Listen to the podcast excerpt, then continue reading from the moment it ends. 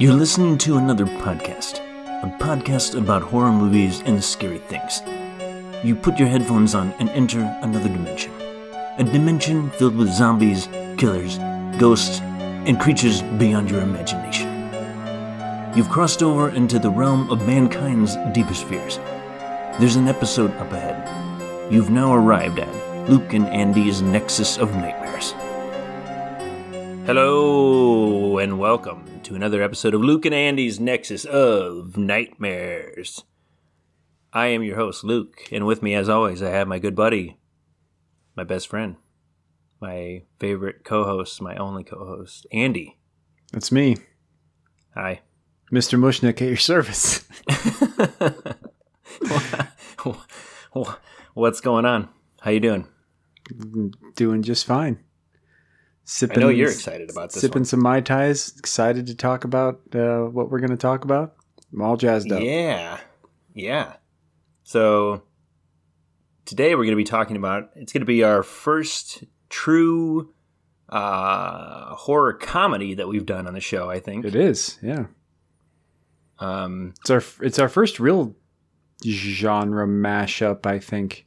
I mean, you know, a lot of the other ones we've done have been sub sub genres, I guess, of horror. This is more like a kind of a Yeah. mashup. Very, very. You know, if it was a Venn diagram, they'd be equal parts. I think. Comedy, And, horror, yeah. and musical. yeah, musical. Yeah, we didn't mention that. It's so it's a it's not Yeah. just horror comedy, comedy horror, whichever you prefer. It's also a musical, which is It is that's a super rare combination. very. Um, I think. I mean, I can only really think of one other example. Which Tucker and Dale the Rocky Horror musical. Picture. oh, Rocky Horror Picture Show. uh, Yeah, that's that's Tucker and Dale is a great movie, though. Did they make? A, did they really make a music out of that? no, but they should.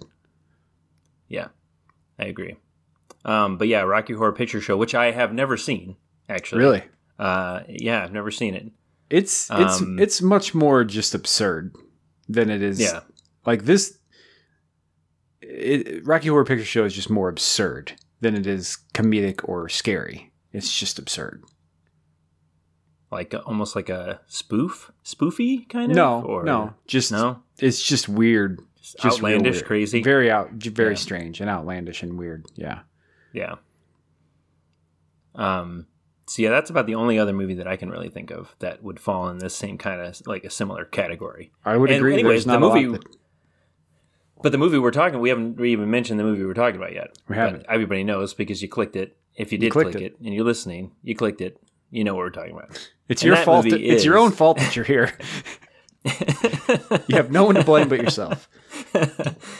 Uh, and that movie, of course, is Frank Oz's 1986 Little Shop of Horrors. Little Shop of Horrors, based on the uh, off-Broadway musical by the same name, based which is based on the Roger Corman classic 1960s uh, Yes. film by the same name. This is true. And that movie, I, I feel like that movie is mostly known for the fact that it has a young Jack Nicholson in one of like his Yeah. first roles. Yeah, Um, and who for spawning this- who- and for spawning this musical. right, naturally. Right. Other Um, than that, there's not much to it.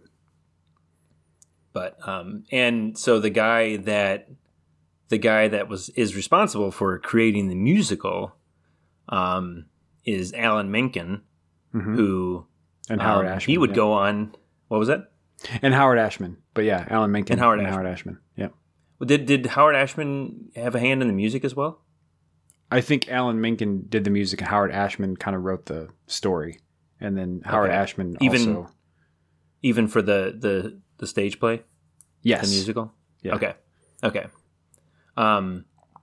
So yeah, I mean, yeah. So Alan Menken would go on to do a bunch of uh, Disney movies, some of the best Disney movies from from the Hercules. nineties. Um, Little Mermaid, Be- Oh. Beauty and the Beast, Aladdin, yeah, and of course Hercules. Um, Hercules actually has the same kind of three chorus girl Yes. kind of uh, uh, whatever you call that. I don't know. Yeah. The chorus. Element Chorus, Greek chorus. Yeah, the three the the three chorus girls who kind of you know narrate the story Yeah. and are kind of like outside of the events of the story. Yeah. Um, but um, Which that always that Oh, cracks thi- me up. If if you go to IMDb, one of the if you go to IMDb and look at the parents guide, which I like to do sometimes, one of the things about this about the movie is that um, one of the frightening or intense things about this movie. It, says it says that uh, there are three there are three singers who appear in like the the more frightening scenes who seem who seem completely uh, indifferent to the violence that is occurring, and that that may be frightening or off putting to some viewers. Oh my They're God. just like there so and they funny. don't care. Like, are you serious? like, uh, sure, yeah. That's that's That- the that's the bad part. that's where your children's minds are going. Right. Like, Wait a minute, but why are why do those people not care at all? Why is Gina not stopping the giant plant from eating that guy? Gina, Gina from Martin. We'll get There's there. two two of them are from Martin, Yep, yep. which is crazy. it is crazy. Um, yeah, two of the chorus girls later would would uh, be um, main like main characters on the yeah, TV sitcom uh, Martin with Martin Lawrence. Tichina Arnold and Tisha Campbell. Yeah, Um, so, yeah, I was reading that um, it, the film. Well, so David Geffen, who produced the musical as well, Mhm. um, he he ended up you know producing the film adaptation, and I, I think they had kind of started trying to get it made. Um, they had tried to get it made a couple times yeah, um, before this, and like Spielberg was attached to be an executive producer at one point. Martin Scorsese yeah. was attached. It was like a get to be the director, which is very bizarre to me. it is um, strange. But then, kind of like there was like a lawsuit that was filed by one of the I think screenwriters of the original Roger Corman Yeah, film, and that I guess that stalled production. And then and the other the other person that was attached to direct briefly was John Landis, hmm um, interestingly, the guy, the cinematographer that that ended up shooting Little Shop of Horrors, uh, Robert Paynter, he he worked with uh, with uh, John Landis on on several movies. He shot several of his movies, including the classic uh, American Werewolf in London, which Never we will have to it. definitely do. um, but um, and then finally they offered it the the gig to uh, Frank Oz, who had just finished working on Muppets Take Manhattan. So Right. Frank Oz, if I mean, I'm sure most people know who Frank Oz is, but if you don't, Frank Oz is most well known for puppeteering and doing the voices of um, various Muppet and Sesame Street characters, uh, Fozzie Bear, Miss Piggy, Yoda. Bert. Yoda, of course, did Yoda. Um, and so he his first kind of the first time he directed anything was he co-directed Dark Crystal with Jim Henson, Hmm. um, which is pure pure fantasy, Yeah. like all puppets and terrifying. um, and terrifying. And uh, and then he and then he um, and then his first like solo directing gig was Muppets Take Manhattan. Mm. And then after that, he did this, and so it's kind of interesting because he started in like all puppets. He started, Yeah. he like co-directed an all puppet movie. Then he went to Muppets Take Manhattan, which was like a mix of puppets and humans.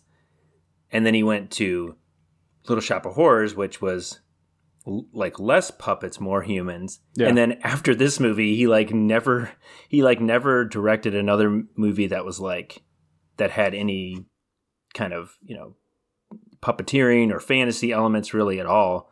Um, he mostly did comedies and um, I think he did. I think he did like like a heist movie.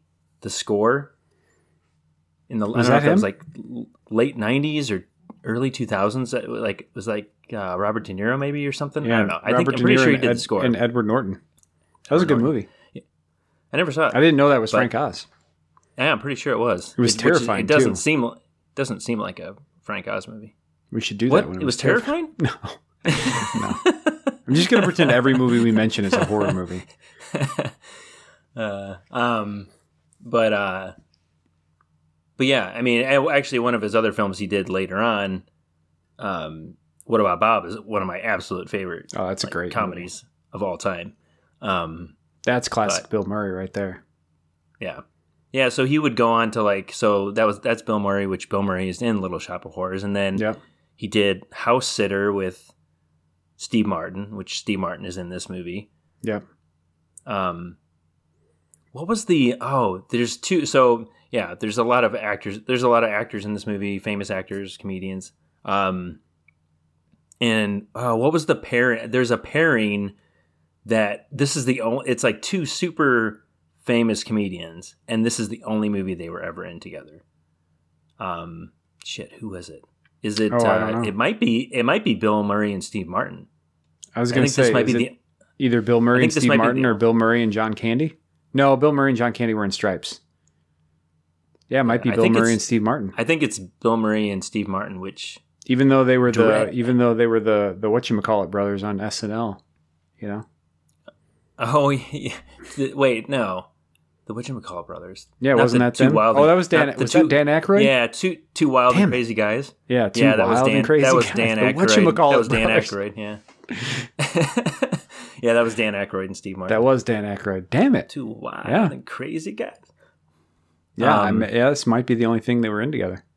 which is crazy. Because Rick Moranis and Steve Martin were together in uh, My Blue Heaven, yeah, which, if you don't know that, about that I movie, speaking of Martin Scorsese, that movie is that movie is the same movie as Goodfellas. it's literally supposed to be the same character. My Blue Heaven Really? and Goodfellas. is it dir- this? is it directed by Scorsese? no, but but Okay. uh, Goodfellas was, and and Yeah, and and Steve Martin's character in in My Blue Heaven is supposed to be the same character as Ray Liotta's character in Goodfellas. It's like That's based funny. on his book, but My Blue Heaven is like a crazy, wacky comedy, and Wacky. Goodfellas is like, you know, not. but yeah, crazy wacky comedy. That sounds like something you'd see on like the cover of the VHS tape for like Little Shop of Horrors, from a crit from a from a critic. A crazy wacky comedy. crazy, wacky comedy with the best with the best plant puppet we've ever seen. Uh, But yeah, there's a lot of cameos in this movie. Um, I mean, the main cast is is obviously base, is Rick Moranis as Seymour, right. uh, Ellen Greene, who is actually she, she. You may not know her from much, but she's actually the person who originated the role of Audrey in Broadway. So Right. they they kind of tried to cat to not cast her and ended up casting her because it just she just was the best to to do it at the time. Um, yeah, I think I, then- I saw that they tried to get like Cyndi Lauper or Yeah, Cyndi like, Lauper. Madonna at at, at one Yeah. point. Yep. And then you've got uh, Steve Martin, obviously, who's kind of like a souped up cameo. Like Orin Scrivello is a bigger part in Orin. Orin Scrivello. He's a bigger part in the play than he is in the movie. Um, but he, you know, he's pretty he's pretty fantastic. And oh, then yeah. uh, he steals. He definitely steals every every scene he's in. Yeah, and they're so they're the main cast. I mean, you've got then Vincent Gardenia as, as Mr. Mushnick, and then Levi Stubbs of the Four Tops is the voice of, of Audrey II. Um, and we already mentioned uh, the the chorus girls, yeah, and then the cameos are pretty. There's four main cameos: uh, uh, John Candy, yep. Bill Murray, who we've already mentioned, Christopher Guest, who hopefully you know who he is. He's he's a he's. I feel like Christopher Guest is one of those comedian actors, like creative guys that unless you like are really into his brand of comedy, you probably don't know who he is. Yeah, and he's if you not are like into a- his brand of he- comedy, you definitely know who he is. Yeah, he's not like he's not as much of a household name as you No. know, some of the other ones for sure. He was the six fingered man from The Princess Bride. That might be the mo- thing most people know him from. But he's been in But tons like- of like mockumentaries and yeah, and he's a big. and- He's he directed a, like a lot of. he's the, yeah know, he's directed a those ton movies. of movies yeah Yeah, and he was and Yeah, uh yeah, yeah. He, and he's and he's uh married to uh jamie lee curtis Oh shit, that's right. Yeah. Jamie Lee Curtis. Yeah. Okay. so he so he has he has horror uh, uh yeah. in his in his in his there's family A, there's a tie. There's a tie in there with the yeah some one of our other recent uh, episodes we did. And then the final the final cameo is kind of split so if you watch the theatrical release it's jim belushi unfortunately. And then um, Or Jim Belushi. poor Jim Belushi. He's done nothing wrong to anyone. I mean, he's just he just is who he is. But you know, and then He's it, done nothing uh, wrong but be himself. He's done nothing wrong with being himself. Um, but then if you if you happen to have the director's cut, which is pretty widely available now, and we'll talk about the difference. Um, it's his character is played by Paul Dooley, who is a character actor that um, isn't necessarily as much of a cameo as Jim Belushi is, but if you saw him, you know he's got a pretty recognizable face. Mr. Paul Dooley. Paul Dooley. Mr. Paul Dooley. Mr. Paul Dooley. What are we talking about? What day is it? I, I don't know. I don't know. Um, but I did just finish sipping on. Uh, Yes, yes. Tell us about your I made. sips. yeah, yeah. So we we uh, I think the I think the last episode we did a mai tai. I don't know. It just sounded sounded good, so we did it. They've been sounding good, yeah. And so uh, when you when you mentioned mai tai, because I always kind of ask you, hey, what are you drinking tonight? Mai Tai. When you mentioned mai tai, Mai Tai. I was like, I started thinking, oh, maybe I could do something that kind of ties in with the movie. And immediately, what the thing that came to my mind was Mean Mean Green Mai Tai from Outer Space, because Just a song mean green Mai Tai from outer space. There's a song in the movie, the only original song that wasn't in the play, right? yep. It's the only one that they added, really, Yep. uh, that wasn't in the play. They took Mean away Green plenty of songs, but this is the only song that Yeah. they added. Yep. So yeah, Mean Green Mother from Outer Space was, and that was the one that was nominated for an Oscar. It was. Um, lost out to lost out to Take My Breath Away from Top Gun. Berlin. Terrible. Just and Yeah, and I guess bad. while we're talking about it, it, it was the it, it, it lost out to that song, and it was the first song sung by a villain to be nominated for an Oscar, Hmm. and the first original song with profanity to be Yeah. nominated for an Oscar. So I, I I think that's pretty special. Yeah, for sure. I mean, I thought it's weird because I always thought, you know, I mean, I first of all, I've never seen Top Gun, but um, Good for you. yeah, um, I consider my, I, I consider myself lucky, but some people You love should. that movie. I don't know. Um, I mean, it's got Val Kilmer in it, but other than that, I mean, that's the only thing it's got going for it. and it's Goose. got and it's got I don't, uh, really, I don't even know who's Goose and who's what's the other one, Gander. Goose. I don't know, Goose? Goose and Iceman. Gander, Iceman. Iceman, um, I think one of them, one of them was named Butt Plug. I don't know. butt plug, I don't know about these. Um, I don't know about these Air Force nicknames. Anyway, butt plug, and the other one's name was Bead. Bead. Beads. oh, this this episode took a Um, turn. Anyway, this Well, drink. we- it's good. It's a good thing. That, speaking of speaking of butt plugs, butt plugs and anal beans. Check out my check out my mai tai I whipped up for tonight. Um, oh, so me, the mean green mai tai from outer space. Um, so a typical mai tai is two ounces of rum, half ounce of uh, like an orange liqueur, a half ounce of a half ounce to three quarter ounce of like a uh, like an almond syrup, and then three quarter ounces of lime juice. So I swapped. What I ended up doing is I wanted it to be green and kind of a little more like I don't know herbal, I guess. Um, so I ended up like a plant. swapping out the the orange. Yeah, there you go. So uh, I swapped out the orange liqueur for a melon, a bright green like melon liqueur, Mm. Midori, which I had to buy specifically for this drink because I did not have it. Um, It's got so to be. Oh wait, it's got to be your Dory. and then I added a little bit. yeah, I, that was a. I gave you a. I gave you a pity laugh on that one. Pity, pity chuckle. Yeah. I don't know. And then I added a bar spoon of green chartreuse, which is a intensely herbal, bitter liqueur. And that's it. It's pretty tasty. Sounds It's good. It's green. It's green. It's got a spent lime yeah. shell that looks like a little plant. Yeah. I, I used my tentacle glass straw Nice for the vines. coming out of there. Vines, vines. Gonna bust your Um, balls. So yeah, gonna bust your balls. Tough titty kid. Tough titty kid. I like the I like that the the explanation for why uh, the plant appears in the first place is just so like ridiculous and Yeah. like ran. It just like like this like green lightning. Like there's an ex- Yeah. a, a, a total eclipse of the Total sun, eclipse. and then uh, and then all of a sudden like this like green lightning flash, and the plant Yeah. just like appears. It's like what? Appears. It's ridiculous. Um, So should we? So it. should we talk? Speaking of which, should we talk plot? oh, should I give the rundown? Oh God, this is always death. I love. Um. I love how we complain about it and then we do it every time. I mean, I think we should. It works.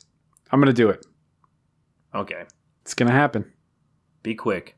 I'm gonna I'm gonna crack open a beer here. Snap it. Well, yes. snap it. Snap it open. I'm not. Snap it I'm open. not eating Slim Jims. So, so essentially, the plot is that these characters, Seymour, Audrey, Mr. Mushnick, uh, Dr. Orin. Scrivello, they all live in like the shitty part of They all live Downtown. downtown. downtown where Skid the tits baby. are tough. You live downtown where life is rough. See, these are lyrics I'm just making up, but um, and so they all live downtown. Life sucks. Everything sucks. life is rough. yeah, I mean, that's know that's kind of. I mean, it's kind of It's pretty brilliant. I don't know why. I don't know why they didn't. I don't know. Why, I don't know why they didn't do that. Well, I don't know. Um, so they all live downtown. Things suck. Audrey is dating the the dentist, Doctor Scrivello, Oh, by the way- who by the way, this is supposed to take place in the '60s. in the 60s this is the 60s yes and and he basically is he's a sadist i mean it's that's the whole his whole shtick is he's a sadist and so he's he's a dentist because he's a sadist and he beats her because he's a sadist and so like they have a he has a they have a terrible relationship with him and you don't meet the dentist until much later and then seymour eh, lives in the shop with his boss, Mr. Mushnick, who kind of like adopted him as a boy and like lets him live in the in the florist shop that Mr. Mushnick owns, and he he kind of helps out around the shop and stuff. So things things are shit, and finally Things are shit.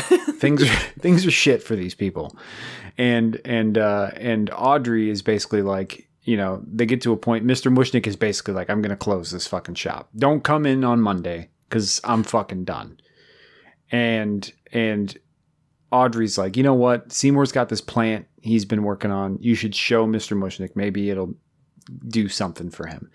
And so he brings it up. He shows him. They put it in the window, and as soon as they put it in the window, Christopher Guest walks in and he's like, "Hey, tell me about that strange and interesting plant in the window," and that just spurns a whole tide of people coming in, and they just they see the plant, they come in, they buy they buy flowers, and and so the the shop starts to boom. Well, the problem is the plant starts to die, and Mr. Mushnick is like Seymour, you got to fucking fix the plant because the plant's dying, and Seymour can't figure out what the hell's wrong, and so finally he's like he's singing. he sings and- a song. and- he sings yeah, a song so about he it. can't figure out the hell's wrong, so he sings a fucking song, as people are wont to do in this movie, and he in the process of which he cuts his finger and and the plant starts like making a suckling face toward toward the blood on his finger so he kind of puts some drops in the plant's mouth and the plant eats it up and then the plant grows and so seymour puts two and two together and realizes like oh the plant needs blood well the dumbass just starts keeps pricking his fingers and letting the plant suck on his fingers like fucking teats you know? Like that's that's how he sustains his plant for like 30 minutes of this movie is just letting him suck on his fingers. Um and so finally the plant gets to a point where it's been sucking on Seymour's finger so long it's as big as Seymour. It's like the same size. And one night Seymour gets up to to to uh to fucking um you know he's gonna leave he's gonna go grab some dinner and the plant keels over and he's kind of like you know i don't I, i've been i'm i'm out. Like i can't give you any more blood right now. And then the plant talks to him and the plant tells him to feed him and then there's a whole song about it. You know there's a whole song. Again. And so at this point you find out the plant is like you know eats blood for sure and it wants to eat people and for sure and it kind of convinces seymour that it's gonna like make his life better if seymour will feed it and and it convinces Seymour that because the dentist is beating Audrey, that he should just kill the dentist. I mean, the guy's an asshole. Just kill him, feed him to me, and we're both happy. And then you can date Audrey. And you're both happy. So Seymour goes to kill him. The dentist ends up killing himself because he's addicted to nitrous oxide and he's sucking on nitrous while he's talking to Seymour and gasses himself, asphyxiates. And so Seymour The, just takes his body, apparatus, the apparatus that he The has appara- strapped to himself is ridiculous. wheezing in and out. Her who? Oh, her. um, and then so the, uh. the one of my favorite parts of this movie. So the dentist dies. Seymour somehow wraps him up in a fucking body bag. Don't ask me how. It's not like a. Sh- it's not. It's not a makeshift thing. He's got a fucking body bag on this guy, and he gets off the goddamn elevated train with it. drags him down the steps, brings him to a back alley, cuts him up, feeds him to the plant. When he feeds him to the plant, Mr. Mushnick sees. He sees him feeding, you know, cutting the guy up. Doesn't see him fe- see him feed into the plant, but he sees him cutting the dentist up. yeah. And so Seymour finally is getting everything he wants. He's he's happy. Audrey's fi- like come around to like wanting to date him. He's getting all the stuff that he wants. And Mr. Mushnick finally then ambushes him and is like, "I saw you kill this guy." So then Seymour kind of accidentally, quote unquote, feeds Mr. Mushnick to the plant. You know, Mr. Mushnick's like, I'm gonna bring you to the cops, and, and Seymour kind of like backs him into the plant. The plant eats him, and then the next thing you know, Seymour's like living large. He's in charge of the shop now. They're making all this money, and uh, finally he's like, you know what? He's had enough. Like he knows he's gonna have to keep feeding this plant, and he's like, I'm just gonna run away. And he convinces Audrey to run away, and right when they're getting ready to, the plant keels over again, asks to be fed, and Seymour's like, you know what? I'll go get you something from the butcher shop. And the and the plant's like, yeah, sure, whatever. Um, and while Seymour's gone, the plant fucking telephones Audrey and is like, hey, come on over here. And she's like, holy shit, the plant talks. So she goes over to see, and then he eats her. And he gets her in his mouth. And when he's when it's in when Audrey's in the plant's mouth, Seymour comes in, pulls her out, and this is where the movie diverges. So there's two endings. So the theatrical release, he gets her out. They get outside. He's like, "Are you okay?" She's like, "Yes," and then she collapses. And then he talks to her for a second, and she's like, "No, seriously, I'm okay." And she stands back up. and then they talk for a minute. Jim Belushi shows up, and he's like, "We want to take snippings of this plant, put it in every house on the planet." And Seymour's like, "No, you need to get the hell out of here," because he knows what the plant's all about. And so he chases him off, and he's like, "Audrey, this this is just going to keep happening. We got to kill this plant." And he goes in, and he fights the plant one last time. The plant brings the flower shop down around both the plant and Rick Seymour, and uh, Seymour grabs a live wire, zaps the plant, plant explodes, and then Seymour and Audrey live happily ever after. Now, in the original ending, and we'll talk about what happened with this, but in the original ending that was originally shot and originally was going to go out to theaters, when Audrey gets outside, she collapses and then she fucking dies. And this is how it is in, in the musical too, right? And this is how the musical happens, yes. Yeah. So she gets outside and she fucking dies. And she basically tells Seymour, you know, thank you for doing everything that you could for me. You were the nicest person that I knew. You know, I and basically is like, I'm not surprised that I died this way. Like this is life kind of like this is life on Skid Row. You know? You get And eaten just by like- giant plants. Yeah, and and then she's basically just like just just feed me to the plant so that I can be with you and just take everything the plant will offer. Like just let it let it be. And so he brings it inside and does what she says, and then once once the plant kind of eats her, he kind of has second thoughts, and he's like, he's like, you know what? No, I know what your your whole scheme is. You're going to take over the world, and I I'm going to stop you. And the plant's like, well, no, you're not. And so then it goes into the whole Mean Green Mother from Outer Space song, which happens in the in the other version too. And but the difference is the plant brings the the uh, the building down around him, and Seymour gets out and tries to get up, and the plant grabs him with its vines and eats him, and then spits out his glasses. And then there's like an epilogue where the plants basically are taking over the world. And it's a long fucking epilogue. It's like 10 minutes of It just really the is. plants. Yeah, just the plants like walking through cities and blowing goes shit up and like It goes on. it was ridiculously long long. I mean, it's good. I like it. Uh, but it goes on for a really long time. Like there's probably about 20, there seems to be about like 15 to 20 shots of like a, of, of a brick wall exploding and a plane Yes, coming out. there are a lot. Yes. um, So I love But, the I um, love that director's cut ending. It's it's my preferred ending. But yeah, that part is way too long. But the but the whole like I think the fact that Audrey dies and that and that Seymour dies and all that stuff is way more makes way more sense in the in the in the story than than just like the happy ending. Stuff. Yeah, I mean, I, you know, I, I know a lot of people kind of think like, oh, like there's kind of the whole you look at it as like the whole the whole moral. What's the moral of the story kind of Right. deal? Um, that there's no like in the theatrical version, there's kind of like no consequences for There's no consequences the characters. Seymour Seymour's a fucking the terrible person. But I see. I don't. That's and that's kind of why I wanted to go down this path because I don't really feel that way. I don't really. I don't ever really think Seymour is a terrible person I I think the thing is I because think I mean, if you look at it, like, look, times are tough. It's Skid Row, baby. True. that's true. It's Skid Row, and- baby. And It's all tough um, titties out here. calloused. It's not nothing but it's nothing but flop heads. call- it's nothing but hop heads flopping in the snow and calloused ass titties. Um, but see, to me, like he always had good intentions. He wanted to, he wanted the plant to survive because he likes taking care of plants, but also because it was helping the business, True. and and because he he liked Audrey. True. Um, but but also like he doesn't actually kill anyone. He Right. doesn't kill the dentist. He doesn't kill Steve Martin. Um, and uh, because he just gassed, like you said, he gasses himself. Yeah.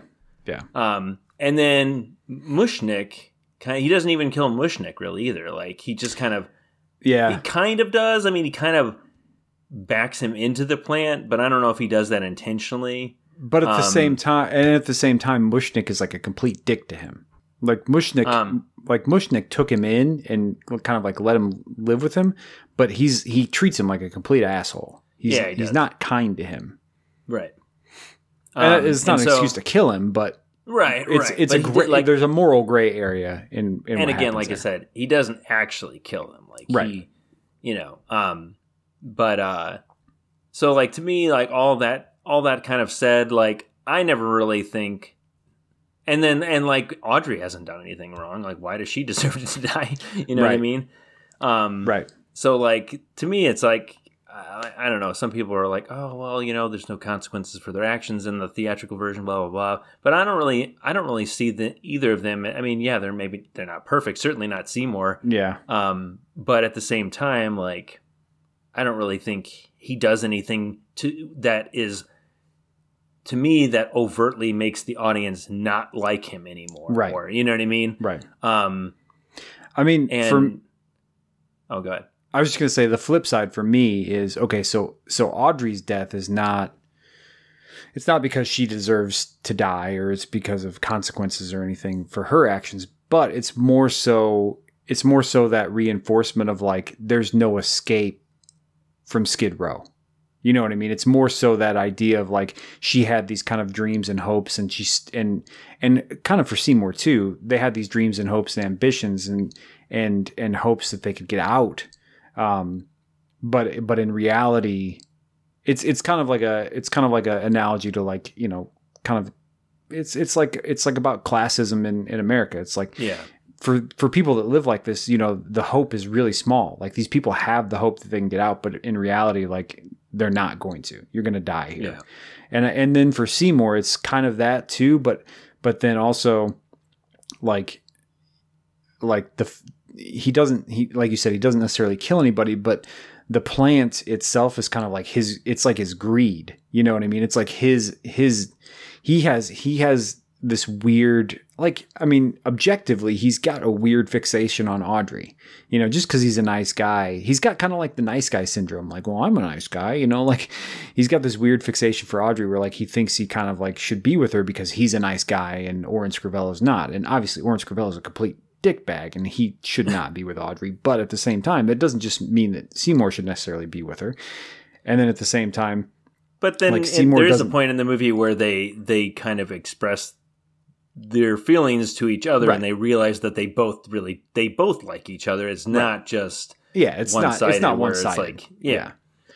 Um, and then but then also you know the fact that you know the plant is kind of like his his greed where it's like you know he he has these ambitions to get out and he he wants to you know kind of kind of make himself famous and kind of kind of get out of out of skid row and and and all this stuff and and the plant is kind of like the means it's kind of like the that dark side of him you know that kind of kind of grows as he's like not being the person that he should be right. um, and so I, you know, I think the the thing is, I think both endings work really well because, and and with for with a hundred percent credit to Rick Moranis is he plays it.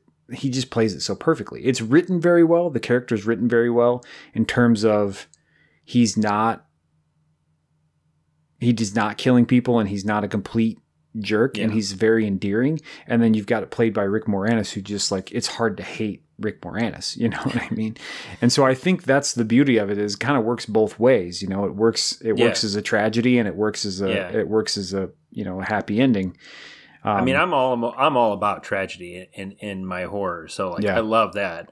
But um, and but yeah, I agree. Like I I, I think both. I, I don't I'm I don't mind that both versions kind of exist out there No. for people to see. Like I feel like both of them work, and I totally understand why they they. So what? So yeah, what happened was they Yeah. ended up. Um, so, li- like we mentioned, the original ending where the plants take over the world, where Seymour and Audrey die and the plants take over the world, that's the way it was in the musical. right Um, but when they, so that's what they shot. And I think it was like, God, what was it? It was like, it was something crazy. Like, I think, like, so this movie was like one of the most, it was like the most expensive film that Warner Brothers had ever produced at Yeah. that point in was- 1986. yeah it was one and it was one yeah it was one of it was the most expensive movie made in 1986 or something or like something like something silly 25, 25 million, right? 25 million dollars yeah And I think five million of that was spent on the the ending, the ending that they ended up uh, scrapping scrapping. Yeah, and so um, and so they so they ended up doing test screenings, and the- they were terrible. The, the the audiences like hated they the ending. They did it in one place. They did it one Yeah. place, and they got like a thirteen percent. Which Yeah. to release it, you've got to get a fifty-five percent like approval from the Yeah. from the test audience. And he And so then they Frank Oz basically said they loved it. They were they were cracking up. They were into it. People were loving it. And as soon as Seymour died, he said the place went silent. yeah And then he and then they got the cards back, and it was like just thirteen percent. It was just trash. And so, So they they moved, did- they they did they it did in a another different test place. screening. Yeah. They they did another test screening because they were like because they had invested so much in it and they're like what they're you know, it was like, okay, well what do we do now? like this Right. is terrible. So they did it again and it was like in a different place and it was the same kind of the same result. Same result. and so they were like, well shit, we've gotta we've gotta change this. And so they rewrote and reshot the ending that ended up being released theatrically Yep.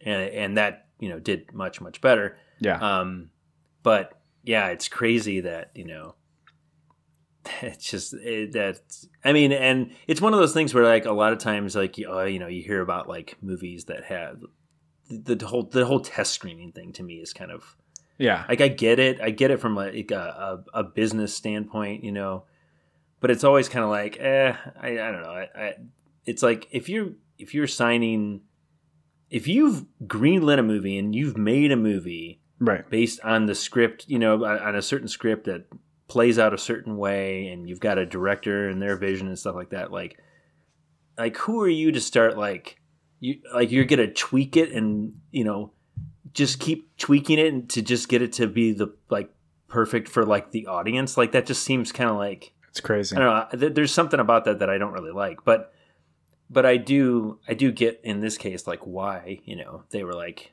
you know Frank Oz was basically like we it wouldn't have been able to be released like they would not have Right. been able to release it with like that ending Right. and so they it was like they basically had to do it they had to rewrite and reshoot the ending um and he attributes it to the fact that I mean the musical was popular. The the musical was popular as hell. I mean that's Yeah. the reason that the movie got made. That's the reason that it's very well known is because the musical was very popular. It went on to be it it, it played for like over 2000 shows. But the the the thing that Frank Oz attributed to is when you see the musical, the cast comes back. You know, they die, but you see them at the end during the curtain call, or Right, even during right. the final number. You know, some of the people come back, and and so you you you don't end you end on a on a down note, but you know there's still that feeling. You know, you kind of end on the positivity of like the applause and the the cast coming back out and everything. In a movie, like it's final. Like these people are dead and they're gone, and you're never going to see them again right and it's right. just a whole different feeling. So I find that very interesting. You know, you don't think Yeah, about that, that's- but That's a good point. Um, I mean, so the, one of the, one of the things we haven't really talked about yet that to me is, I mean, there's a lot of things in this movie that I love and that contribute to you know why it's it, it's such a cla you know cult classic. yeah, Um, but to me, the the the big thing is is just Audrey II. oh, the plant, the plant. plant, is so Um, fucking good. the plant the the effects for the plant are just i mean i can't even I, it's hard to even to begin to explain like i mean just like that is i mean you know we're we've been watching movies all of our lives Mhm. uh, through you know if movies from you know every decade you can think of, and we're, we're we like the whole we like creature effects, we like special Yep. effects, yep, you know, ma- makeup, animatronics, blah blah blah, whatever. We're big on practical effects and stuff like that. We've seen a lot of seen a lot of movies with a lot of great effects over the over the, you know the years, and to me, the the puppet and the the puppeteering and how they executed Audrey II in this movie it to me it, it's it it's not it's I would say it's hands down the best puppeteering animatronic practical creature effects that I, that I've ever seen in any movie at like even even to this day Thir- Yeah. and this, we're talking about 35 years later And which I we didn't mention think that, but it is coming up on the 35 year Yeah. anniversary. That's right. Next next month it'll. I think it was Dece- December nineteenth or something. Yeah, December. But yeah, Um, for 35 years, fucking old. It doesn't. It just doesn't. I don't know. the whole movie has kind of a timeless aesthetic because it is set in the 60s, but it has kind of an 80s feel and like it's got it's Yeah. got a very mixed bag of time and then to add in this plant and and see it do the things that it does so effortless seemingly effortlessly yeah. um the there's only like a handful of things that I could even point to that I'm like and it really doesn't have anything to do with the puppeteering or the puppet per se, but some of the effects that happen like toward the end are a little feel a little dated, but the puppet itself as it moves and sings, like there's Oh there- you can't touch it. It's it's Yeah. it's insane. Yeah, it's crazy. Like, I mean, I'm I'm. That's always been something I've really been interested in in in movies, just like you know, animatronics, you know, puppets, um, just special effects and stuff like that. Um, and and so like you know, I've got. I, I mean, I I've seen so much stuff. You, you just have a really you start to get a really good eye for that. Right. So when you're watching something like you you can kind of see okay, this is this is what they're doing here, you know, Yeah. practic- practically. But like you know, there's a certain amount like with animatronics, with puppeteering. A lot of times there's there can be kind of um, uh, kind of herky jerky kind of Yeah. movement. Sometimes it's not always so smooth um, with when you when you're dealing with animatronics and puppets. Sometimes, um, I mean, look at the, the animatronic dinosaurs in Jurassic Park. yeah, I mean, even to some extent, they is- they they they move intentionally, kind of a strange way. But there are Yeah. times when they're moving, and you're kind of like, eh, yeah. you know, Well, you can tell the- it's a robot or a and puppet. one of the one of the reasons well and and if you're thinking of like the t-rex um if you're thinking of the t-rex in particular i don't know if you are but like the scene where he breaks through the he breaks out of his his, his pin essentially Right. in the rain the Right. whole story behind that was like stan winston who did who did you know he, spearheaded the um the special effects for that the animatronics and stuff like that he didn't he was not made aware that the scene was going to be was going to have rain right, and so he didn't build this full it was a full size t-rex and he didn't build it to be waterproof. Right, and so it like the latex skin foam latex skin was like soaking in the water which was affecting like you know the mechanics. And so like some of this some of those shots you do kind of see it, it look is kind of you know it does kind of have like a herky jerky kind of you know look to it um it's still great but like but yeah I mean, Even- like even when comparison. even when the T Rex like its head like goes into the sunroof yeah and it's kind of pushing down. It's almost just it's almost just like a tipping bird, you know. It's just like it's just like the bird. It feels like the whole body is just kind of like cramming down, and then it's like opening and cl- you know. yeah You know, there's just little things like when you're watching it, it's like oh cool, and you're in the moment. Then when your brain plays it back, you're kind of like. Yeah, but Yeah. there was this thing. It's just little stuff. Right. Like I just watched. This is not a. This is more animatronic, I guess, than than puppet, uh, or ma- it's more makeup effect. But I just watched Monster Squad on Halloween, and I hadn't watched that movie in a long time. And in my brain, I remember being terrified of the Wolfman in that movie. Like it was, I remember it being like, "Oh, that's a good Wolfman." And as I, and then when I watched it, I was like, "That's not a great Wolfman." Like his face is kind of like it just, it's just very. The Gill Man was pretty good, but the but the, the, wolfman, has a very static face right It Yeah, doesn't it's really just- move it- much it just I don't know. It's kind of strange. It which looks that's the design is kind of cool. Winston right It's more cat like. It is, that's yeah. Stan Winston too yeah It was more cat like. The design was cool, yeah. but it was but the the movement of it just you know it, it's dated. You know, it's just dated looking. yeah But back to the plant. The plant does not is No, not dated. the plan is is insane. I mean the the I- I mean honestly, I don't think I've seen anything before this came out or after or after this has come out that has the fluidity of, of movement and and just like you know it's and the thing is like this isn't just like a a, a creature who's like opening its mouth and like biting and Right. attacking people. It's That's got the thing. it's the lips have to to sync up with you know the Right. the vocals and you know and, and singing and all kinds of stuff and it's crazy. I mean, it's crazy how well. I mean, it- it's flawless to me. It's I flawless. mean, yeah, the plant looks like it's fucking singing these songs. I mean, it's There when is a, the, a wide range of like lip movements and just Yeah. like there's so much like there's just yeah there's it's it's so it's perfect. I mean it The really is like it's it's flawless. Like it, the design of the of the plant is amazing. Yes. um, to begin with, and the way that it's painted and everything like that is is awesome. Um, and then you, and then you combine that with like this amazing fluid motion that you know is probably I mean is it, it is the best I think that has ever been done ever like in the history of film It's like great. the best like puppeteering I don't know. It's It's it's, very easy to feel like we're being hyperbolic by saying that it's that it's that good, but it is that fucking good. It I really mean, it is. is. yeah It is it is astounding. I mean, I- like- again, to go back, we both went back and watched it this week. And to watch it in 2021 and to and to and to and, and with the mindset of like you're analyzing it Yeah. and still be like it looks so oh, good. You can't. Yeah, you can't.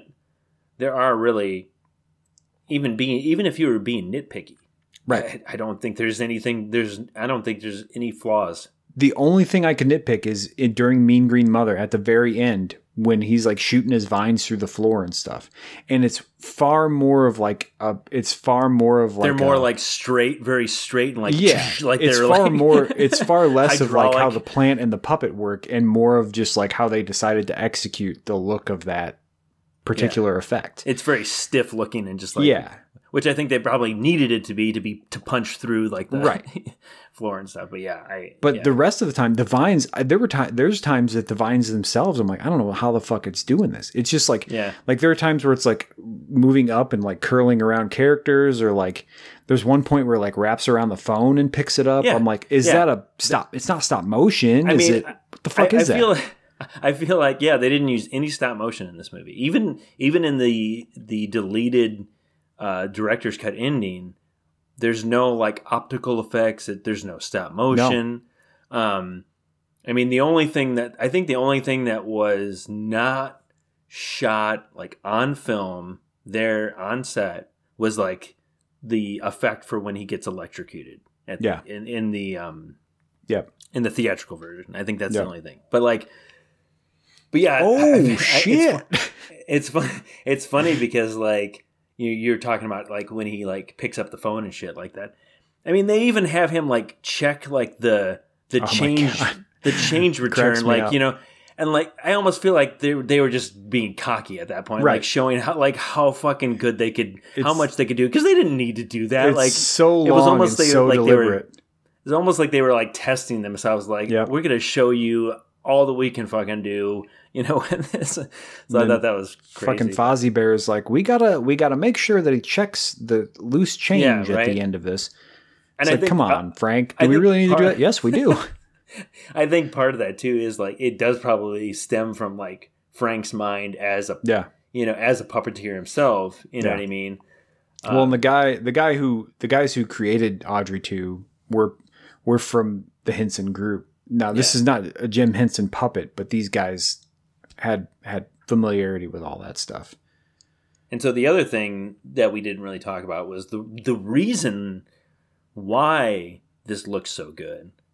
Um, because uh, initially the the crew was having issues with making the mouth and the lips Right. move convincingly and look good and everything. Because like it's so Well, fucking big. Yeah, Well, there's there's four. We should mention too. There's four versions of the plan. There's the Yeah. small version. There's the kind of handheld, medium sized version. There's the the Seymour size version that kind of talks and stuff for the first time, and then there's the fucking giant, like huge, Mean Green Mother version. It's like the final the final stage. And so, yeah, so what they ended up, so the, they ended up kind of stumbling upon the solution to the problem when they were doing, they, they filmed test footage and they realized when that when they rewound the tape or fast forwarded the tape that the mouth and lip movements looked re- super fluid.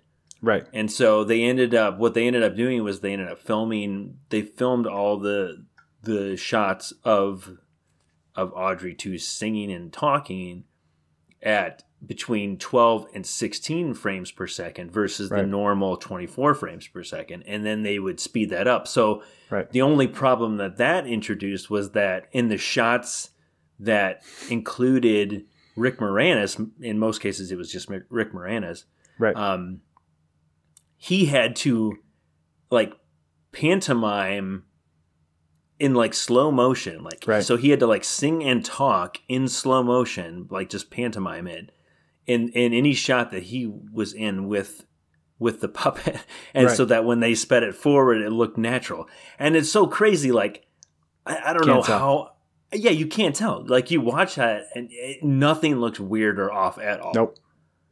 i don't know how they fucking did that I don't know. And then they and and then the other thing they did was so that because so they slowed him down so what they did was they they don't they don't sing these songs while they're filming. They they had already pre-recorded them, and so they they had to play them back, especially like the plants parts. They had to play them back to sync up. Well, if you slow a song down to to to match the 12 or 16 frames a second, then it's like distorted. It's like, you know, yeah, right. super slow. So they had to like they slowed the song down, but then they had to pitch shift it and kind of change it so that you could actually understand what was being said. And so then, so so that they had to do that just so that Rick Moranis and Ellen Greene would know what the hell was the plant was saying, or they would be completely lost. Crazy. And so and and then they're then they're pantomiming over these like weird spaced out tracks, like trying to keep up. It's just it's absurd that they did that, and then you fucking watch it, and you're like, you cannot tell. No, you can't. yeah. You have no idea that that's what they did. It is yeah. again. I have watched this so many times, knowing this fact, and I have never. Yeah. I'm sure there are parts, but I've never been able to like be like, oh yeah, hmm. that Yeah. part's messed up. I mean, we're You know? we're pretty detail oriented, you know, yeah, and and and so like you know the fact that like you know we're both watching this and like not picking up. I mean, you know, almost to the point where you're looking for something and Yeah. you can't find it. you can't see it. yep. Um, and I would say I've and this is not a this is not a, an overestimate. I have seen this movie fifty times, Jesus. And I I didn't I went a long way in my life without even knowing that fact, and then even longer knowing that fact and never being able to tell that that's what they did while watching the movie. So yeah, I mean, this was a, this was a movie that you int- I believe you introduced to me. yeah Um, probably, probably not long after we met. probably in, not in because I loved this movie. Um, and uh, I, I mean, I, so I vividly remember watching that at like your parents' house when we were, you know, we were pretty young. I mean, we were probably it was probably like fifth, sixth grade. I'm, I'm Yeah. guessing, you know.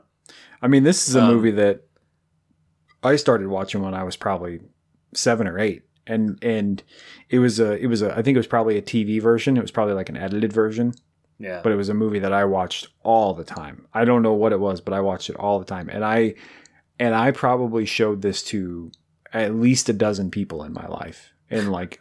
You know, I'd meet somebody and I'd start talking about it and be like, what the hell are you talking about? Like, well, if you don't know, then I got to show you. And I would make them watch it because I fucking loved this movie.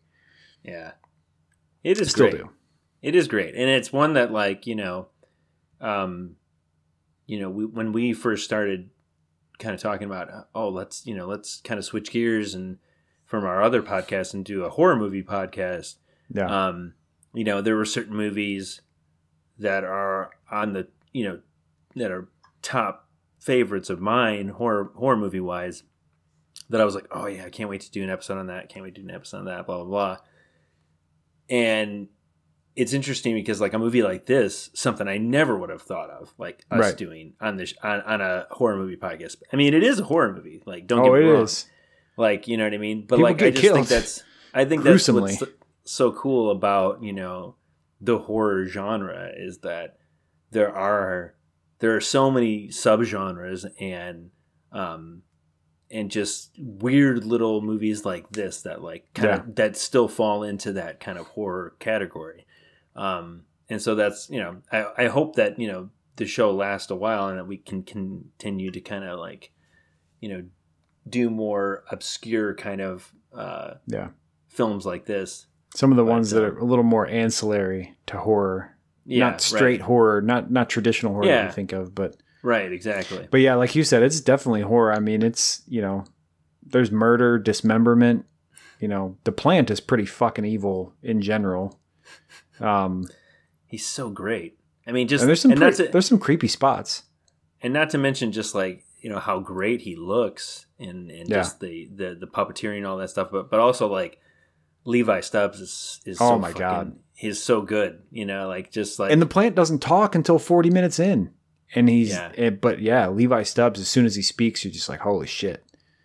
yeah um I mean, Levi Stubbs, if you've never seen this movie and you've listened, if you've made it an hour in and you've never seen this fucking movie, the best way to describe Levi Stubbs' the best way to describe Levi Stubbs' performance as the plant is like a mix between Bobcat Goldthwait, Pee Wee Herman, and like Little Richard.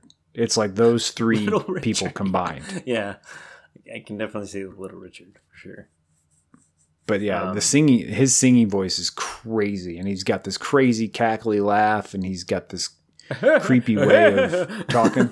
Yeah, yeah. I need me some water in the worst way.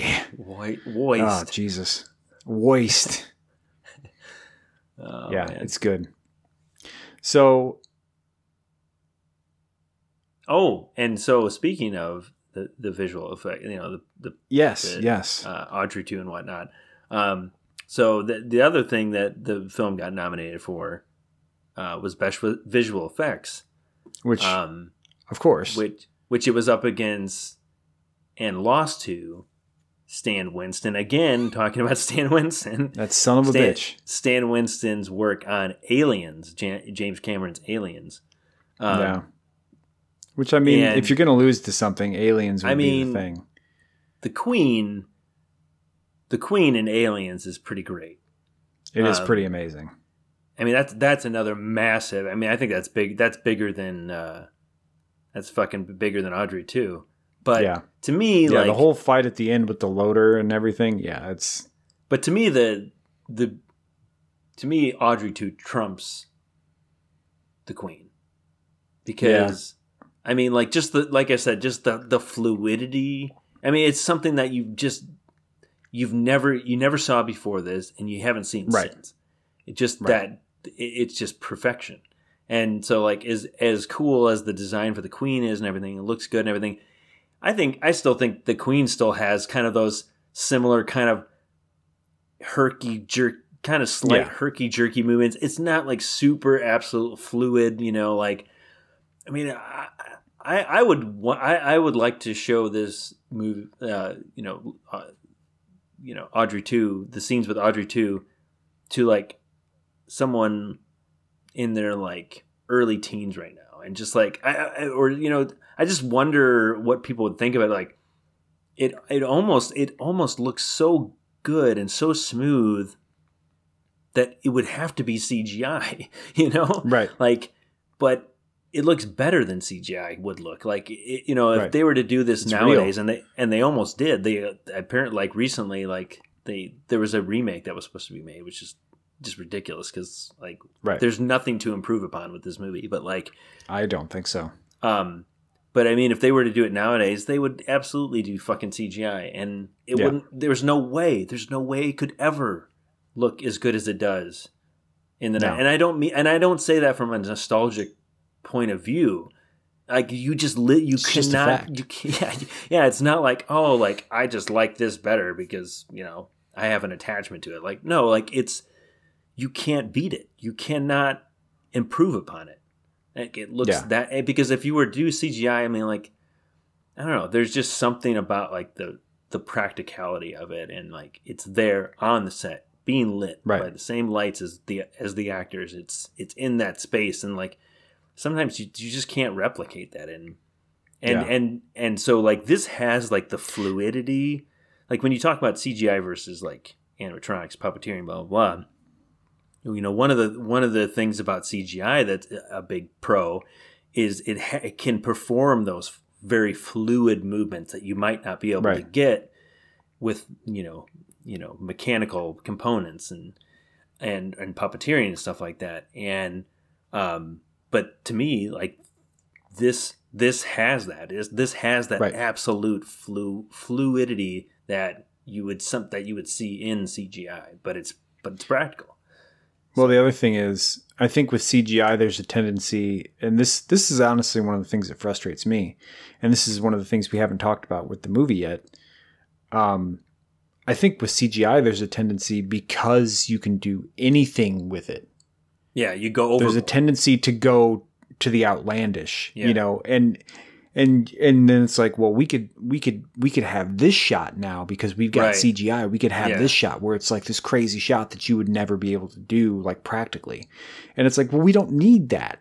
Yeah. You know what I mean? Like that. it almost is again almost too much takes you Yeah. too far out of like the realism whereas with this it's like they had to frame the shots as though it were two actors on a soundstage because it was a puppet and a person and they had to frame it that way and because of that i feel like some of the shots work better than they would potentially if they had a crazy cgi plant roaming Yeah. around where they were doing like oh we could do this and they'd do some crazy overboard thing instead of just letting the shot be the shot you know Right.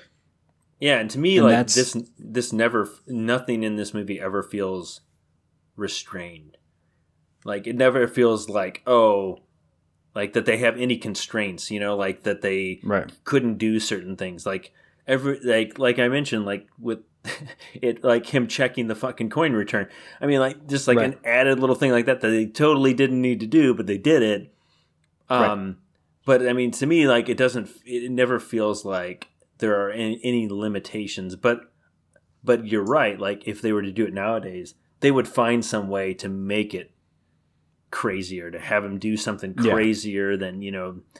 But it's not needed. they would have a shot they'd have a shot of the whole building with the plant like erupting out the top and like you know like doing something crazy and Yeah, you know obviously in the director's kind of new you talked about the brick walls exploding and things like that some of that stuff wasn't great um, and there was a lot of it and that was all practical but But I think even that stuff doesn't. I think considering the scope of that, you know, that they were they were shooting like tabletop kind of models basically. Yeah. They, it was like I said, it wasn't it wasn't stop motion, but they were they were doing a lot of like tabletop kind of like model Yeah. work. Um, and I think. I mean, honestly, like considering the, the scope that they went, with the- how big of a scope that they went with the with that director's cut ending, I still don't think any of that looks like. I think the only shot that looks a little bit like they, you know, kind of like it's not green screen or blue screen, but the the shot where he's uh where one of the, the plant is on top of the Statue of Liberty. At the- Yeah. like one of the very last shots of, of the director's cut. Like, Yeah. That's one of the only shots where I, it kind of looks like it's uh, like there's some kind of matte painting and something. I don't know. Yeah, something, something looks a little. There's like Yeah. some edge. You can see kind of some edges and stuff, or on the I don't know. And there because there's like helicopter flying yeah in the sky above. Yeah, look like toy toy helicopter yeah, but even even that shot is like is is not bad at all. Like you know, um, but sixty talk about puppeteers. 60 Yeah. The, and and when they when they were doing the um, the largest stage of of Audrey II's growth, there were sixty puppeteers working It's crazy. working him. Like think about all the you know vines. think about all those know. offers uh, yeah, we haven't even really talked about like the songs. I mean, the songs are so. yeah we should good, talk about the music music is great. I mean, we should just go in order of the songs I know we love. So the first one that we love is Skid Row Skid Row is downtown. great, so good. I don't know if it's Skid Row downtown or downtown Skid Row. One of them is parenthetical. But I think it's anyway, I think it's Skid Row in parentheses downtown. Um, but yeah, that's that song's song. fucking fantastic. It's so good. Um, One of the things I love about that song, and one of the things we haven't really mentioned outside of the plant with this movie, is there's a lot of there's a lot of quote unquote movie magic in this movie. Just like weird little nuanced things that that Frank Oz does to kind of like you know, kind of like throw the audience and make it interesting and like kind of like a, oh, um, one of the Whoa, things in the song. Whoa! Um, one of the th- one of the things in the song, the intro song before Skid Row, the Little Shop of Horrors theme that they sing before this, it's raining during that song, and he actually found a way to uh, keep the three singers, Ronette, Crystal, and Chiffon, who were the three the three singers named after 1950s uh, Motown groups. Um, he found a way to keep them dry from the rain, so everybody else is getting rained on, and they're they stay dry the whole time.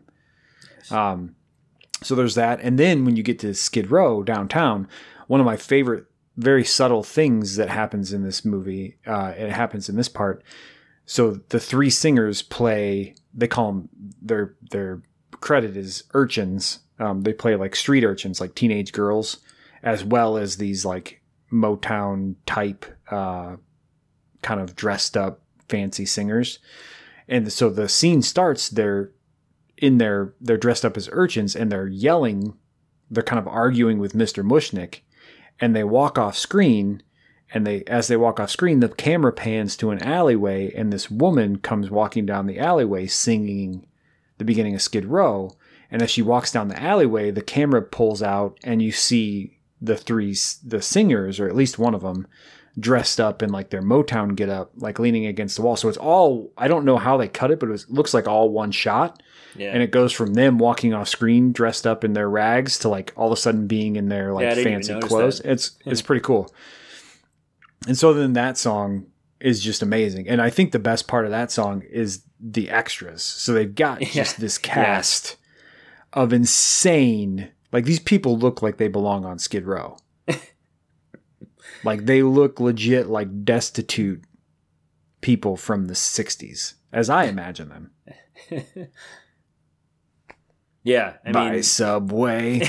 by subway downtown um where the food is slop um yeah there's like just a lot of like great little uh like voc- vocals uh just fun vocalizations there in that in that Yeah. song and just like it's it's very it's it, it very well shot too like so uh, the whole Yeah. movie is shot on a on a soundstage like Yes. there's no location shooting it was all it was all on, Yeah. on a, on a and they don't try and hide it either. No, They don't They try- actually they they, don't- intentionally did that. They wanted it Yeah. to have that kind of feel.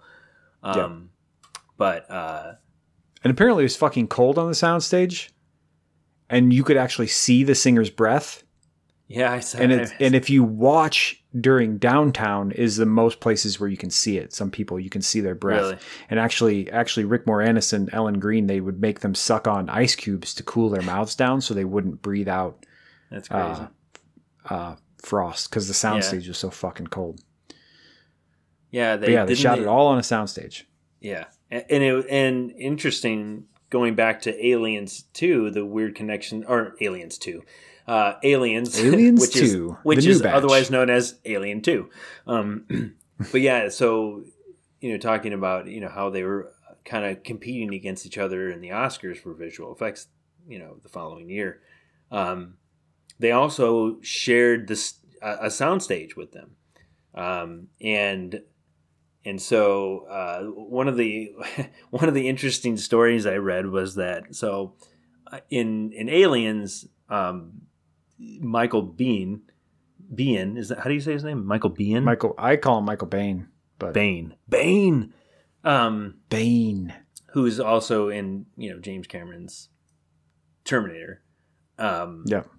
as Kyle Reese, and uh, so he so he has a role as as like a army grunt kind of named Hicks, and originally apparently he was supposed to be played by character actor James Remar, and they actually had shot some stuff with James Remar, and um, he ended up. I don't know. He ended up getting arrested for drug possession at, at some point, and he was replaced by Michael Bain, BN, whatever.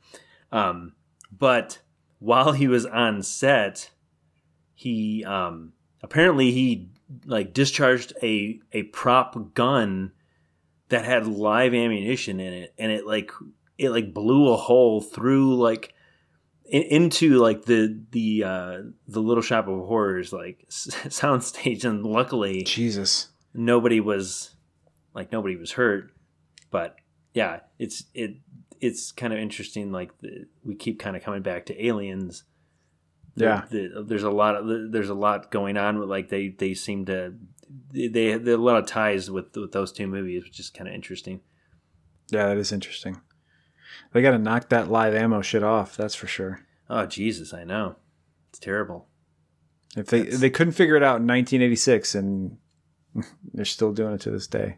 yeah But it's awful um, so yeah, that so Skid Row downtown. That's a great song. Oh, so. I mean, again, mostly my favorite part of that song. I told you this, but at one point, uh, I have two favorite parts. The choreography is great. I love the the extras, just kind of like stomping to the beat around and like Yeah. and and looking at the camera sometimes and like they're all just so colorful and crazy and weird and um and then my my favorite part is when uh is uh Rick Moranis turns down an alley and he's kind of like singing to himself and he gets to the end of this chain link fence and all of a sudden these hands just reach up and start climbing the fence and it's like this group of just like these complete degenerates like singing back at him and he's like, it's like terrified and kind of turn yeah it's creepy. And he kind of turns and walks away. And I, I love that because the movie's called Little Shop of Horrors, and up until really up until that point, it's kind of been like, oh, you know, it's kind of bleak and depressing, but it's not been all that weird or anything. And like those people show up, and you're like, oh, you know, just lurking around the corner is kind of like this fucked up element of like people that you know they're kind of like, oh, that's why they want to get out of here. Like this place is kind of Right. disturbing. You know, Yeah, it's not th- just the bombs in the street. It's like these terrifying people that live around here, and you know. Yeah, I mean that song does a great job of kind of like setting up the whole Yeah. story and setting up the Yeah. predicament that you know the the two characters that you really come to care about the most, Audrey and and Seymour, like that's that's the situation that they're in, and and so uh, Yep. it's a it's kind of a perfect it's a perfect way of setting setting that up of like this is where they live and and they want to get and they want to get out and you understand why they want to get out You understand Um, why, yeah. yeah. it does a great job of, of getting you to understand why they want to get out. right In, in just a matter of moments. right The other thing I, I wanted to say, and this goes back to how long the director's cut the plants destroying the world is. Most frank, of the frank oz hated brick walls he hated them. Um, but most of the most of the scenes in this movie are short as hell. Like outside of the songs themselves, the actual scenes where two people are like talking to each other are moments. They're like a handful of lines and then it's on to the next thing. So it's a very fast paced like go like kind of going off what you said where it's like this is where you kind of learn about them and what the predicament is and why they want to get out like all within like 3 minutes and it's all in the case of a song and then it moves on to the next thing and it's just like a, Yeah. a brief like 3 minute scene where you meet the plant for the first time and then it's like another song. It just moves and moves and moves and moves and moves. Yeah. Um, so which really makes that kind of end part where they're destroying the, the world seem to, to last a long time because it's kind of the longest piece. Stretch, yeah Um, yeah So as far as songs go, I don't know what's you know, I don't know if you want to, dentist would be the next one to talk about, Yeah, I or mean, Den- feed Dennis- me, or what? dennis is great um yeah, I mean, and it's it you know, uh, so that whole character played by Steve Martin is kind of like I mean, he's so good, and he's he's not he's playing a character that he really never plays. He No. that he hadn't played before then, and hasn't really played much of since. Where he's kind of like the villain. He's kind of you know the bad guy, yeah. and he is a He has. He, a- really does. He's funny, but he doesn't really have any redeeming qualities. No, he's a total he's a total dick and it's and you know, it's like, you know, he's physically abusive, which is you know, Right. fuck, which is like fuck fucked up. So it's like It's kind of like hate- the lowest of the low. Yeah, I hate to say I hate to say that like I love his character and he's so funny because he's also just an Right. awful you know piece of shit, you know. but like Well, he, but he one of his he- funniest parts, one of his funniest parts too, is when he's being abusive. It's very weird. Yeah, it's kind It's of a when they is come- kind of a strange thing because you're like, ah, it's almost Yeah. like, am I supposed? Should I laugh at this? Like, because it, Yeah, it's like kind of like it's kind of a touchy subject, but like, Because there's one part where he shows up with he shows up driving his motorcycle and he he gets off and he's like, "Stupid woman, Christ, what a freaking scatterbrain!" And you're like, "Who is he talking to?" And Audrey's running down the sidewalk and he's like, falls off the motorcycle. So apparently she fell off the motorcycle, and then he's like, "Musses my hair." So apparently she must mussed his hair while he did it. And then he like makes her open. He makes her go into her to her apartment, and he's like, "Open the door, you little slut." And then he says, grab the Vitalis, which is hair tonic, to fix his hair. And she's like, and she's like, we're all out. And then he hits her. And it's like, it's very fucked up. Like domestic abuse. I, I'm laughing. Domestic abuse right? is not I a know. joke. I mean, it's that's all. why it's kind of like a. but it's the, kind of the like, situation of it is so ridiculous. right. and the things that he's upset about are so ridiculous. And the fact that she was on his motorcycle and fell off. So yeah, he's he's a hor- he's a horrible person, but yet it's funny and it's not funny, and he I gets think- eaten. I think one of the most ridiculous parts in the movie, and and I'm even including any of the scenes with the giant talking plant, is when like like Rick Moranis' character is like in the alleyway, like behind behind the shop, and he kind of like hears like he like hears like a faint no, like noise, and then all of a sudden like fucking Steve Martin comes just like flying like flying like out of the sky out of the fucking sky Super loud. on Yeah. his motorcycle and just like fucking lands to and like comes to a dead stop like yeah, it doesn't roll at all. Just dead and he comes stop like from like a, a ridiculous height i don't even know it's like where a forty-five he came degree from angle. and he just fucking lands with a and, then, and then I don't know why that fucking part just cracks me Uh. up because it's just it's so ridiculous, and it And- kind and- of is like it's even it, it, there are a lot of other you know silly elements to the with it you know within the movie, but like that to me that that scene is like kind of almost beyond and outside of like the Yeah. other ridiculous things. It's just almost It's like absurd. Yeah. absolute like almost like spoof kind of parody kind of Yeah. territory. And so so when you're when you're introduced to to Steve Martin's character for the first time, you you've you've seen Art Audrey now with a black eye at one Right, point. you already know. You've seen her with her arm in a sling at one point.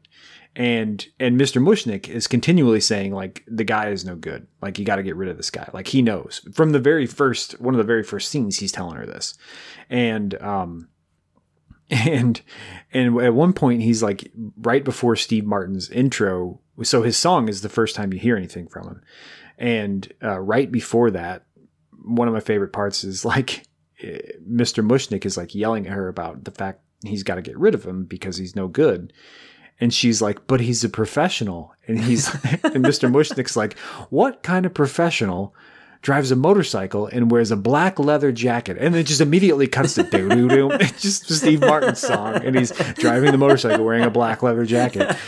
Oh, I love it uh. so much. And then he's like, and the first line is, when I was younger, just a bad little kid, my mom would notice funny things I did, like shooting puppies with a BB gun.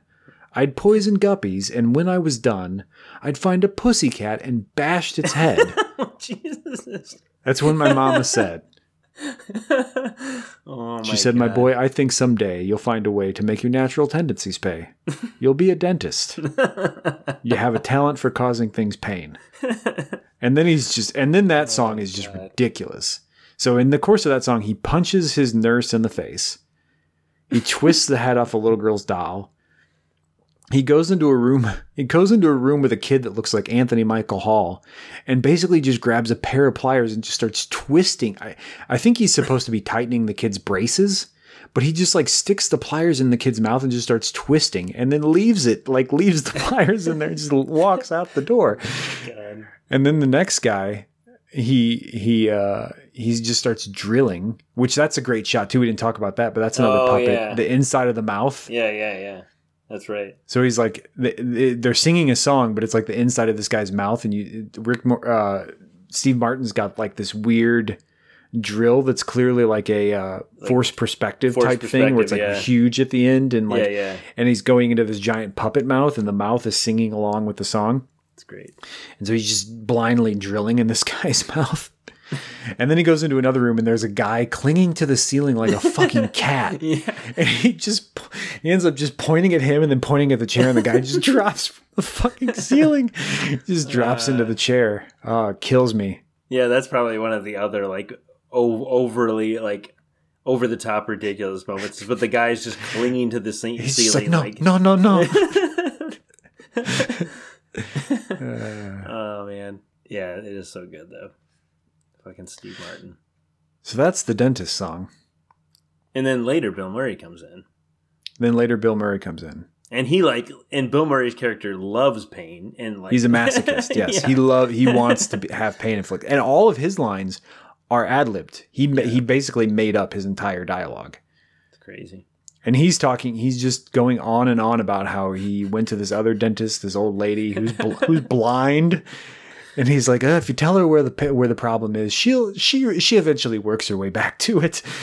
I heard that Oh the, the editor had a, had like difficulty like editing that scene together because because Bill Murray did so much ad libbing that Oh, he yeah. was like that he had the editor had trouble kind of like making like you know ha- having that scene kind of make any sense because he just was like ad libbing one one line of dialogue after the other. It's ridiculous. Is funny. And so yeah, and so then yeah, and and Steve Martin gets all pissed off about that because he doesn't want right. the people to enjoy the pain that he Right. inflicts. So he kicks Bill Murray out Get out. and get out. Am I going to get my candy bar? And that's the other thing. Bill Murray just keeps screaming about candy bar. He's how it's how ridiculous it is that you get a candy bar when you're done. And at one point, you can hear him from the other room being worked on, and Bill Murray's just screaming candy bar, candy bar, candy bar, candy bar.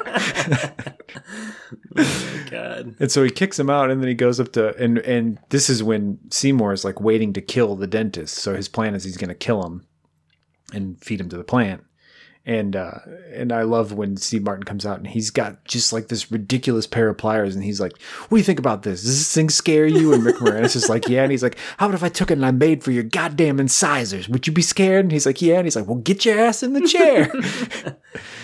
oh, so uh, on that topic of like the the, the ridiculous tools, um, Yes. that he has in that movie. Apparently, so this is a Warner Brothers movie, yeah, and Batman, which would come out three years Yes, later, yes, which would come out three years later in 1989. The tools that that Steve Martin's dentist character uses were reused for the the plastic surgery scene in Batman when Yep. Joker is getting his like face done after he like fell into the vat of acid. yeah. Which when is they crazy. turned when they turned Jack Nicholson into the giant plant. You see the tools I have to work with here. You see the tools I have to work with here.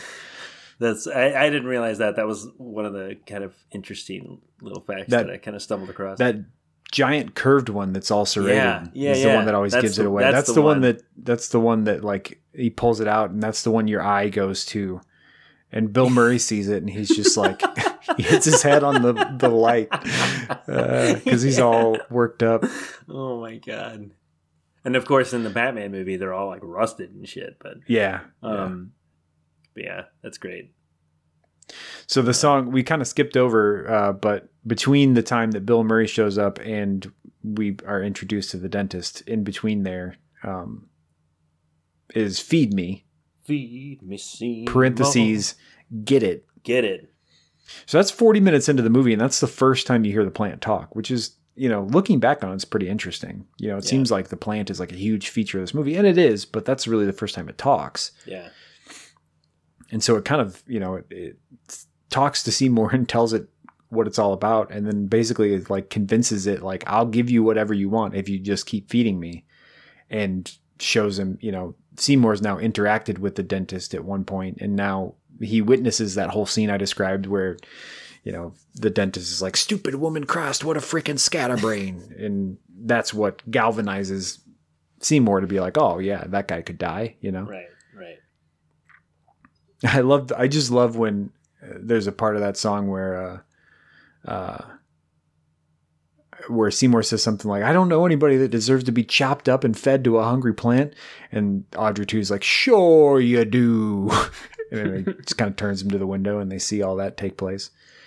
But again, that's you know we've already talked at length about the plant, and that's that song is a, just a showcase for the first time the plant really moves and talks, and Yeah, yeah, for sure. it's just amazing. Yeah, I mean, up until that point, like I think, I mean, honestly, I mean, going you go way back to the first when when it's just like a little plant in that little can, and it first starts like doing the like sucking motion when it Yeah. sees the blood on on Seymour's finger, like even that, like God, just like the just the little. The, the little uh, you know intricate kind of movements in in Yeah. in the mouth of the plant when it's like doing the sucking sound like it's just the, the little details and it's just like it's so it's so amazing Yeah. um and then the then when you see him like when he goes in in the in the scene where he goes and he's like on the radio show with uh john Yeah. character and he's like in the waiting room to to go into the to the booth for the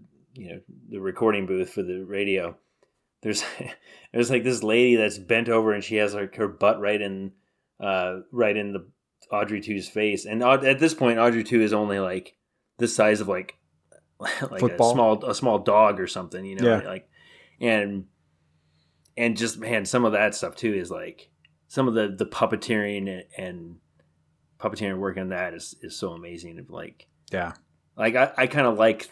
I mean, what's crazy is like that is like a, that's the size he is there is like that's like something that it would be kind of more like a normal size for something right. you would see uh, a, a, special effect done and, and it looks and it looks amazing but the fact that they carried that through with the huge with the fucking humongous version by the end of the movie like and yeah. it it looked it, the movements look just as good on this smaller version as they do on this on the gigantic version by the end of the movie right. like there's no like it's a very f- seamless kind of like transition to that like you, there, you don't see yeah. like oh oh yeah he was easier to puppeteer the smaller version but when it came to the bigger one like you could tell it's not the same or whatever. Like, no, it's the fucking same. Like the right. the, the fluidity and stuff of the movements are is is the same across the board on all stages of the plant, which is crazy to me.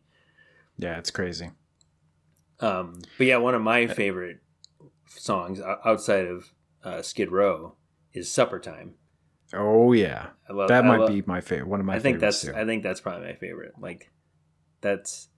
I mean, yeah, I mean, it's a turning point in the movie, uh, but it also is. just like it's it just has a kind of a I don't know, it's like a different different sound to it. Yes, um, and it's darker for sure.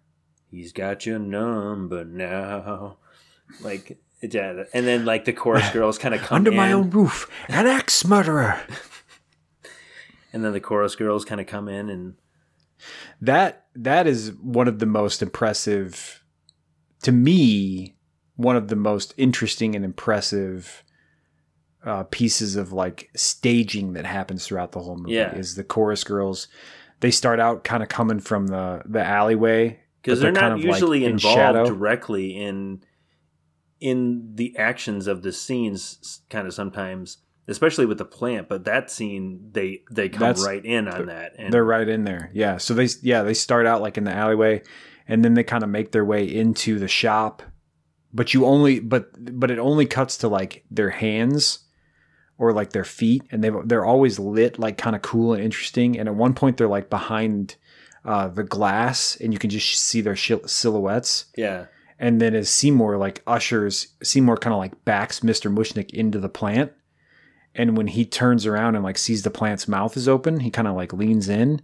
And that's when it cuts to the chorus girls and they're they're like faces are all in shadow and they're still kind of like singing and dancing but they kind of like lean forward too like as mr mushnick does like to kind of see what happens yeah. and then he gets eaten and then they kind of like it cuts back outside and they're kind of like backing into the alleyway again i just loved the way they frame every yeah. shot that they're in they frame so cool and it like just adds to that kind of creepiness of the scene yeah yeah i mean and they're so indifferent to the violence that it's terrifying yeah it's crazy that like you know like when you know, like I said, I, I hadn't watched it in many years. I mean, ten plus years probably was you know since I had I had last watched it until this week, and um, I don't know, just the way that they like you like you were kind of saying the way that they kind of set up those kind of chorus girl characters and how yeah. they implement them into different scenes, and so that by that point, like it almost seems like that would be kind of like a weird thing like it would it would kind of feel weird like as the audience right. as the audience to be watching that scene where all of a sudden you have these characters who kind of outside of the narrative kind of all of a sudden directly right there in and kind of experiencing that part of the story like but it doesn't feel weird right. or off or strange at all like it all just kind of it, the way that yeah it's it's all makes very, it feel like a turning ex- point which it kind of is in the movie yeah it's very it's executed very very well and yeah. it just has and that song just has a very different tone to it than a lot of the other songs um, yeah. which i like but yeah it's great Yeah, it's And the it's got a song nice- itself. It's got a nice bass, like kind of like a funky bass line. Oh, it's got some good bass. Yeah, but yeah, it's great. It it's uh, but yeah, it's it's a great song. It's one of the shorter songs. It's very Yeah. short, but it's it's definitely a creepy creepy part.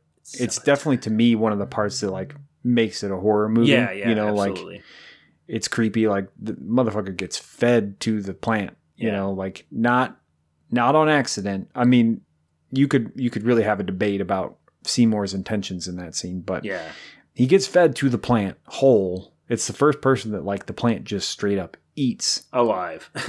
yeah, alive. Yeah, But it's also a little comedic. Like as Mr. Mushnick is going down, he's like, "Whoa, whoa, whoa, whoa!" you know, it's like there's there's like there's like a comedic element to it too. So it's like dark and creepy, but it's also not. You know, yeah. I just love how when he turns around and he sees the plant's mouth open, he's just like face to face with it, and he's like, "What the hell?" and then he's like, "Ow." Vincent Gardenia is fantastic in this movie. he is pretty good. Yeah. Uh, So and then the the other, the, the last really good. I mean, there's plenty. I mean, we didn't talk about Suddenly Seymour, which I'm not. I'm actually not a big fan of Suddenly Seymour. it's it is what it is. It's everybody. If anybody's going to know a song from this, That's movie, the it's song. I mean, Feed yeah, Me or Suddenly Seymour. yeah, that's the that's like the song from it. But Yeah. like to me, I don't know. Like, and it's I, just I it's and I do think like you know Ellen Greene is great. Like her vocals are Oh, really yeah. her, are amazing. Yeah. But like, but yeah, I don't know. I kind of find the song a little bit annoying for whatever reason. it's it's just kind of fluffy and frou and yeah, I I don't like somewhere that's green either. I don't. Both of those songs are kind of yeah. just I, eh. I think I almost like somewhere that's green better than suddenly Seymour. But I but I do like like so the that scene in the movie where they sing suddenly Seymour. I do like the that the set that they're on. Oh yeah, that's Um, cool. That's really cool, and the way that they shot that and stuff was kind of cool. Um, Yeah. but but the song itself Um, is not my favorite. Yeah. And then the other one that we've already mentioned, Mean Green Mother from Outer Space, Yeah. which is which was written specifically for this movie. That's a pretty great one um, too. That's a great song. And mostly because the action, again, that's the full size, huge ass plant. Singing, Yeah. dancing, moving, you know, fighting, Yeah, singing, singing. I said singing like 16 times. and yeah, um, at that point it has like the tentacles have like smaller like buds on them that are like Yeah. have mouths that sing too, and Yeah. Which is why it's a double it's a double meaning, you know, mean green mother like Right. bad mother, Right, but also right. mother like it's got kids, right, you know. We're going to have a problem here on the earth pretty soon cuz this this thing is multiplying. So, Audrey II's yeah. got kids. Got Audrey kids. two's got kids. So the only other thing that I would mention before we end here is just I did for the first time, like I said, I've seen this movie 50 times. I did for the first time watch the Roger Corman original movie. nice. And it is surprisingly similar. Yeah. I always thought, and the main thing I guess I wanted to say is I always thought that the Roger Corman movie, I mean, Roger Corman's known for like his kind of schlocky B horror B movies movies. Yeah. but he's made hundreds of movies. and I always just thought that Little Shop from the from 1960 was like a schlocky, just a bad movie, like a schlocky B horror movie Yeah. that just was just bad. But it's intended to be a joke. Like the movie is a comedy. Yeah. It's goofy as hell. There's a lot of comedy written into that movie. And I never realized that. I always thought that that it was just a bad movie Right. that they kind of like they had like a cult following that they kind of were like, oh, we should make a, a, a musical out of or whatever. But it's it's a schlocky movie, so that really it, it kind of started as a joke anyway. Yeah. So, and it's it's pretty similar. It's Nice. pretty similar story. The only the main difference is Seymour doesn't really kill kill Seymour doesn't do the things he does in the original one uh, to gain fame or recognition or or because the necessarily because the plant's telling him to, but more so because he's just a fucking klutz. he literally just kills people by being a klutz. That's funny. and then and then he's like, well, I guess I got to get rid of the bodies, so he just ends up feeding them to the plant because the plant's already asking him to feed it. And, And Mr. very- Mushnick kills somebody too. Mr. Mish- Mr. Mushnick gets held up at gunpoint at the store, and Mr. Mushnick is like, "Oh, the cash is in the plant," and he convinces the robber to climb into the Oh my plant, and the plant just eats him. That's it's hilarious. Yeah. um, So what was I gonna say? Shit. I was I I, I had something I was gonna say and I totally forgot. Uh, a- after you drop that bomb on me, that Mushnick kills somebody isn't kills somebody in the uh, in Yeah. the '60s version. That's funny. the other the other thing the other thing this is just a very side note, but in the original 1960s version, it's Seymour Krell Boyne, not Krell Seymour Boyne? Seymour Krelborn. And that's important for one reason. If you've ever watched Malcolm in the Middle, Malcolm is in the gifted class, and they they call themselves the kid. The other kids call them Krelboynes, and that's a reference to the original. Seymour Krelborn. But it's not. It's it's confusing because if you've never seen the '60s one, you're like, well, it's not Krelboyne, it's Krelborn. But Right. in the '60s one, it was Krelboyne, and that's oh, where it comes from. That's funny. So instead of calling somebody a nerd, you call them a Krelboyne. I'll never do that. I'll never do And it. instead of calling somebody a sadist, you call them a Orin Scrivello. Scrivello. DDS. Uh, well, Sorry, what? Sorry, doctor. Sorry, doctor. well, I think that about wraps it up. That's gotta wrap it up. It's gotta. It's just gotta. Well, thanks for listening. Catch Yes. us next time, and we'll Scare you later.